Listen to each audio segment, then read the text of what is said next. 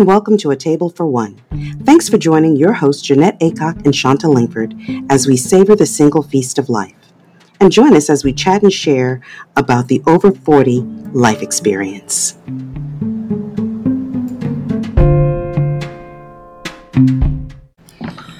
Hello, Jeanette, darling. Hello, Miss Shasha. How are you this evening? I'm doing quite well, thank you. And how are you? I am fine. I am fine. Um, how was your week? Week was good. Um, I'm loving the fall. You know, I love fall weather. Although it was, it was a little bit more warm today than than yes. it was a couple of days ago. I like the crispness in the air. You know. That's true. And the other thing mm-hmm. is the fall no longer is associated with uh, children or going back to school. It's like, okay, the kids have gone back. We can yeah, but I, the... yeah, that's yes. true. But I have to stop. But I I take the subway, so mm. oh, so they're well. they're now back in my life. All right. Well, I, I my at least well in the afternoon because I work in the evening, so yeah, I see those precious darlings um, on my way to work. So, well, but it brings up another point, and uh, also part of our list of 40 things. All right. That, that so no we have our, our, our, new five. The next five. Yes, uh, having to do with, um, well, work and relationships, that you do have a greater freedom for your schedule and planning than if you had children underfoot. And um, you can decide to work in the evenings rather than oh, I must be home when, excuse me, when the ch- when the husband or the children are home from school and or work. Right. So. Yeah. Now I guess that would also make it be different if, like, on a Friday, Thursday or Friday, when you know your coworkers want to go out for a drink. You know, I I always had coworkers who, if they had kids or whatever, they'd either have to they'd have to definitely make plans ahead of time because mm-hmm. someone had to be home uh, mm-hmm. for the kids.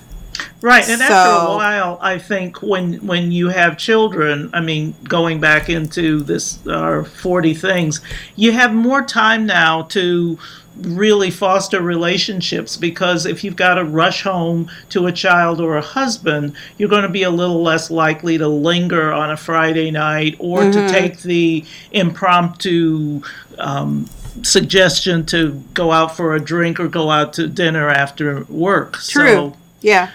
Yeah. So. Yeah, and I, and I never really thought about it because it's like you always have that freedom to do it. So it never, you know, because mm-hmm. there were some Friday nights where I really had nothing to do, and I would just sit at my desk. Well, and go. That's good. Look at this. You look at this life. Yes, right. This is my girl. You living the Mary Richards life, aren't you? You're gonna make it after all. Well, I hadn't made it yet. Still haven't, but that's beside the point. The point is, I just wish I had a hat I could throw up in the air. Right. but not a lot of people get that reference. Uh, no. And about that too. Do you remember? Did you ever watch Mary Tyler Moore show? Oh yes. Oh yes. Oh, I love that show. Yeah. Little did I know um, that you were going to be embodying living it. Yeah. I always know, you know, it's interesting now that I think back to a lot of the TV shows that I watched, the people that I really gravitated to at the time, like Good Times, Willona Woods. Mm-hmm. Oh, I yes. loved Willona Woods. Single mm-hmm. woman, no kids. Well, until she got Penny, but that's a whole other story. But anyway, yes. let's Woods, stick to the original script. Yes, yes. Mary Richards. I'm trying to think of who else uh, was single. Oh, that girl, Marlo Thomas. Mm-hmm. But then she got engaged to uh, to oh, I forgot his name. But anyway, Jill. yeah, it was it, certain Jill. women mm-hmm. that um, I gravitated to as a kid not even and knowing. No, no. But what I loved about it is that life didn't seem horrible. It, it, it you know, that oh, Mary did never had a well, she always had dates, mm-hmm. but she mm-hmm. wasn't married and she didn't have kids and it didn't look bad and it didn't I didn't feel like, oh, poor Mary, you know. it was like her and Rhoda, I loved them and I love that whole kind of I don't know. There was something about it that just seemed so fun. Um, right, and that and that girl. I mean, the Marlo Thomas thing. Yes, and, and I she wore fabulous clothes. And it came at a time when you know, in the '60s, where women were be becoming liberated, mm-hmm. and there was this fantasy on for the most part, that people, uh, young women now had this newfound freedom and could go out there and live the single life. Mm-hmm. And I guess, you know, some of the underpinning of that assumed that these women had the skills and the financial freedom to do these things because that wasn't true for all demographics. But you know, it was it, it suited the TV demographic of the right. time. But uh, the thing I loved about, well, especially Mary Tyler Moore, is that she came in as associate producer, and and they tapped on some of the subjects that you know. There was one episode where Mary found out that a guy who was a lower person was making more. Yes, I think that that I was it, that. And, or or yeah, because when she, well, I remember the first episode. Remember, she uh, Lou said to her if you can take four dollars less, you can be a producer or something like that. Mm-hmm. And she was just like, I'll just be a associate producer. Mm-hmm. It was really funny. But then uh yeah, it was it was an interesting thing because she she had a job that was it almost seemed like she was Lou's secretary and assistant. Mm-hmm. But she had associate producer title. I don't know. It was really weird.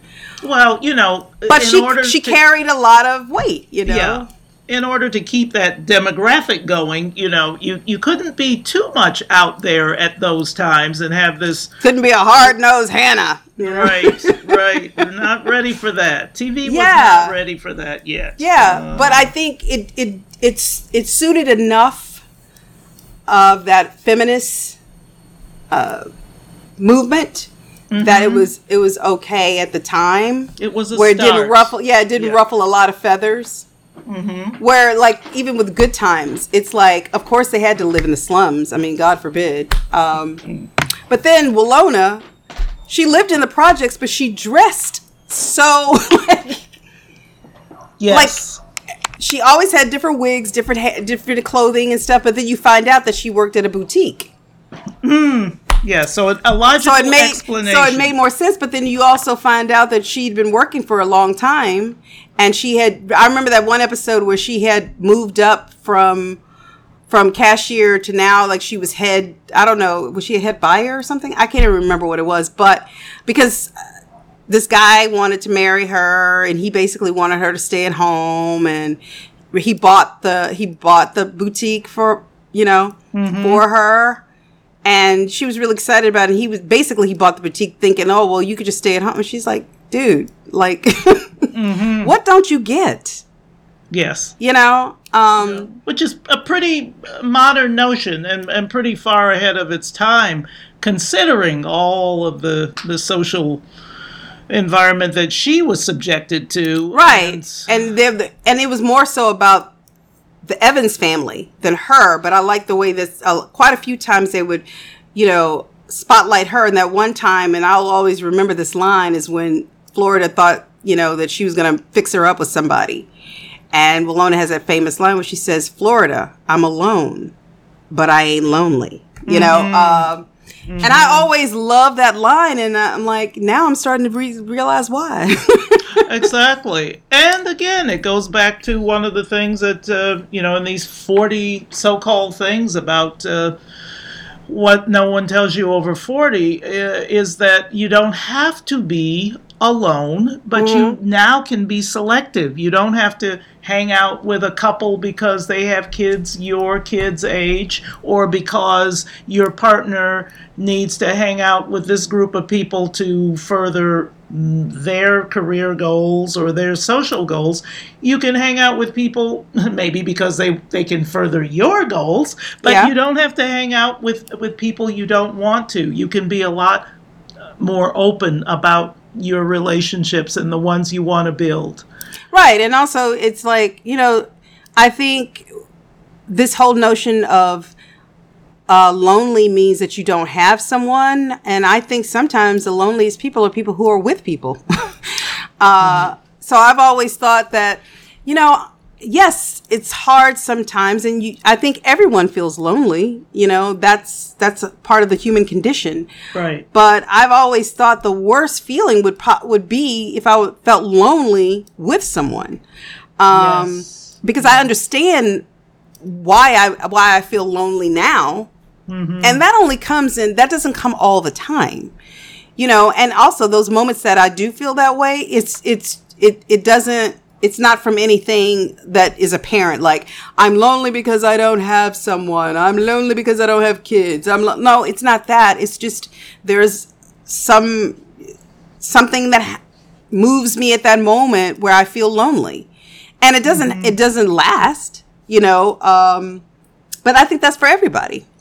Yeah, and I think too that there is a, there is an art to being alone and being happy with that being alone. I think because you, you uh, your happiness doesn't depend on someone else, but unless you give yourself some solitude and the value of solitude uh, of being on your own, you never really grow into what your qualities are. If you're always with somebody else, you may either be a mirror for them or you may be a sponge for their qualities. So when you're alone, you have to look at yourself and you have to also appreciate that you don't need somebody else to make you happy. If you do, then you're never going to be happy. Uh, right and and i think also when i was in my 20s and 30s i think the the, the notion of getting married meant that somebody chose me Hmm.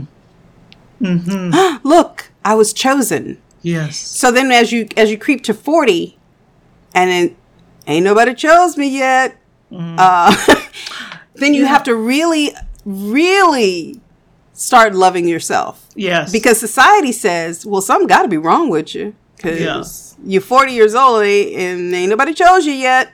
Right. what's going on? Right. um so once you get past that tier of scrutiny from your friends from your family from the outside forces um then you have to move to the second tier and that's the hardest tier is you. Because a lot of things a lot of times we get into situations of relationships with people based on the fear of being alone, based on the fear that I'm not good enough, and this is the best I'm going to get, um, or I don't even know what I like, but he this person's in my face and they they like me, so go for it, you know. Um, So once you get past those tiers of of accepting and understanding, no, I I have choices. I I know who I am. I know what I like. I know, uh, and okay, I haven't been chosen. If the world see, says that I haven't been chosen, well, okay, I haven't been chosen, but I've chosen myself. Ooh, that was good, wasn't it? it was very Uh, good. thank you.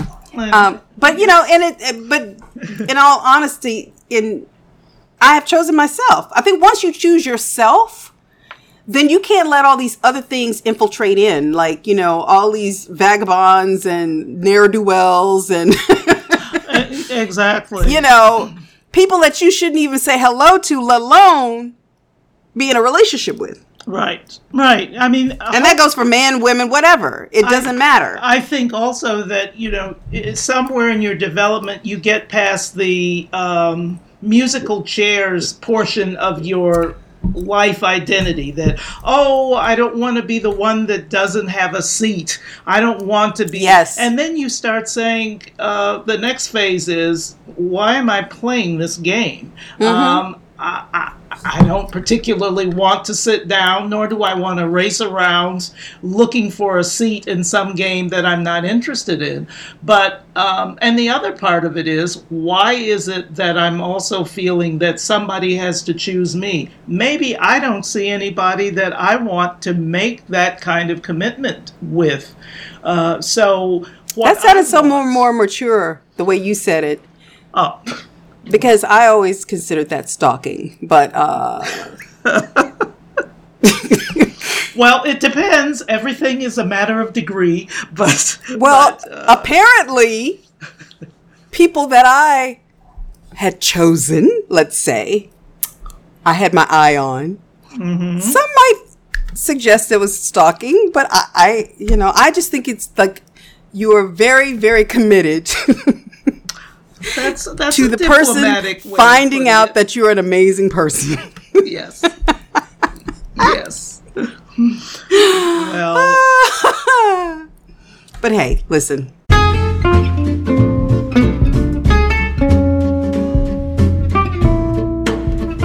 We hope you've enjoyed tonight's episode, and be sure to follow us on Twitter and Facebook. And also check out our website, a table four, spelled F O U R, and the number one dot com. There you'll find interesting articles, our episode calendar, product recommendations, and information on becoming a patron. Thanks for listening.